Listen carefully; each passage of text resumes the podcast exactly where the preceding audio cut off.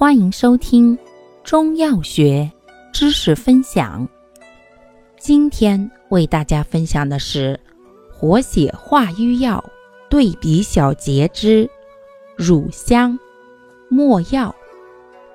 乳香、没药均辛香串，善活血止痛，消肿生肌，常相须为用，治淤血阻滞、心腹诸痛、跌打肿痛、血滞经闭、增加痈疽疮肿等。